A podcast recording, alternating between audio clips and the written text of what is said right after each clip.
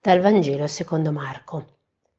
In quel tempo gli scribi che erano scesi da Gerusalemme dicevano Costui è posseduto da Belzebul e scaccia i demoni per mezzo del capo dei demoni. Ma egli li chiamò e con la parabola diceva loro Come può Satana scacciare Satana? Se un regno è diviso in se stesso, quel regno non potrà restare in piedi. Se una casa è divisa in se stessa, quella casa non potrà restare in piedi. Anche Satana, se si ribella contro se stesso ed è diviso, non può restare in piedi, ma è finito. Nessuno può entrare nella casa di un uomo forte e rapire i suoi beni, se prima non lo lega. Soltanto allora potrà saccheggiargli la casa. In verità, in verità vi dico, tutto sarà perdonato ai figli degli uomini i peccati e anche tutte le bestemmie che diranno. Ma chi avrà bestemmiato contro lo Spirito Santo non sarà perdonato in eterno, è reo di colpa eterna, poiché dicevano è posseduto da uno spirito impuro. Continuiamo la lettura del Vangelo di Marco di questo periodo liturgico e viene qui presentato un tema, anzi diremmo due temi molto importanti.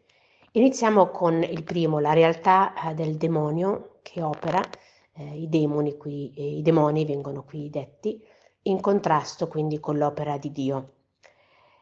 Queste opere che avvengono però non possono essere eh, tutte da Belzebul, perché non può essere Satana contro Satana, ci sarebbe una divisione interna. Come potrebbe, dice, scacciare, Satana scacciare Satana? Quindi diremmo attraverso il ragionamento si capisce che queste due realtà sono opposte, pertanto le guarigioni che vengono fatte da Gesù non possono che essere eh, vere. Il Vangelo in questi giorni ce ne sta presentando diverse. Esse non possono quindi che essere effettivamente opera dello Spirito di Dio, quindi confermano proprio che è opera di Dio. E questo apre un po' alla seconda eh, considerazione che troviamo molto forte nel Vangelo, una sentenza, eh, diremmo così, proprio eh, inequivocabile, eh, quando dice eh, tutto sarà perdonato ai figli dell'uomo, perfino le bestemmie, ma chi avrà bestemmiato contro lo Spirito Santo non sarà perdonato in eterno. Ecco, una sentenza molto molto forte. La bestemmia contro lo Spirito Santo viene dichiarata la realtà più grave, più grande, che non sarà perdonata, dice proprio l'Evangelista, eh, e chi viene trovato con questa colpa è reo di colpa eterna. Eterna vuol dire appunto per sempre. Allora non possiamo negare che eh, una sentenza così forte forse faccia anche un po' eh, paura, un po' a tutti.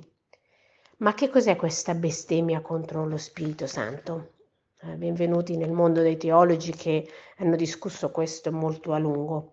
E adesso senza entrare in, in, dispute teologiche approfondite, però diciamo che la comprensione più diffusa eh, di questa bestemmia contro lo Spirito Santo è che questo sia il peccato di chi mh, mm, consapevolmente e ostinatamente si rifiuta di rispondere al dono di Dio, eh, al suo amore, alla sua grazia Diremmo quindi è eh, chi si ostina nel peccato, eh, chi non crede alla verità nemmeno davanti alle prove proprio evidenti, schiaccianti, ehm, chi si rifiuta di credere a Dio, alla sua misericordia eh, e anche chi crede di non avere bisogno di Dio. Ecco, il fatto che questo non possa essere perdonato, però, eh, deriva fondamentalmente dalla ostinazione eh, del peccatore, eh, quindi al non ravvedersi.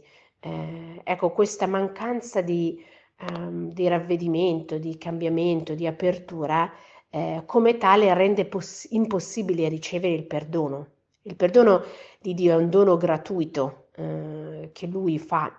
Eh, ed è però per chi eh, lo accoglie, chi si dispone al perdono. Il fatto che ci sia, che è gratuito, eh, non, non, non, basta. Eh, di per sé è come se ci fosse eh, un regalo che viene dato a tutti, però oh, chi va e lo prende, lo prende, chi non, non è interessato non lo prende. Quindi è, mh, mm, diremmo, questa bestemmia allo Spirito Santo è la chiusura del cuore a Dio, eh, alla sua opera. Ed è questo che di fatto taglia fuori eh, l'uomo, la donna, eh, da una relazione con Dio. In questo senso diventa una, una separazione eterna. Allora, visto così, forse più che essere un messaggio che incute paura, eh, questo Vangelo raccoglie l'ennesimo invito eh, del Signore a mantenere aperto il nostro cuore, eh, aperto a Lui, alla grazia trasformante, eh, al non chiuderci e nemmeno a, quel, a quello squalificarci quando eh, ci accorgiamo, ci rendiamo conto della nostra realtà di peccato, eh, ma invece sempre costantemente aprirci a Lui con un cuore sincero. Quindi mh, mhmm, non vogliamo bestemmiare contro lo Spirito Santo, cioè non vogliamo chiuderci a Lui, eh, non vogliamo che il nostro cuore sia arroccato su posizioni eh, forse dovute a incomprensioni, a durezze. Mm, al contrario, vogliamo avere invece un cuore così come Dio l'ha creato, cioè aperto, come quello di un bambino, come quello di un figlio, di una figlia che si sa amato, amata e per questo certamente eh, rimane aperto e sereno. E allora ecco questo l'augurio che ci facciamo, eh, l'impegno che ci prendiamo è di rinnovare questa apertura del cuore, eh, guardare a Lui eh, e non guardare a noi stessi, non chiuderci nella nostra autosufficienza o nemmeno nella nostra autocondanna, invece aprirci eh, a Lui, alla sua opera, alla sua grazia. Questa è per tutti, è per tutti coloro che lo riconoscono e per tutti quelli che eh, si aprono a riceverla. Buona giornata.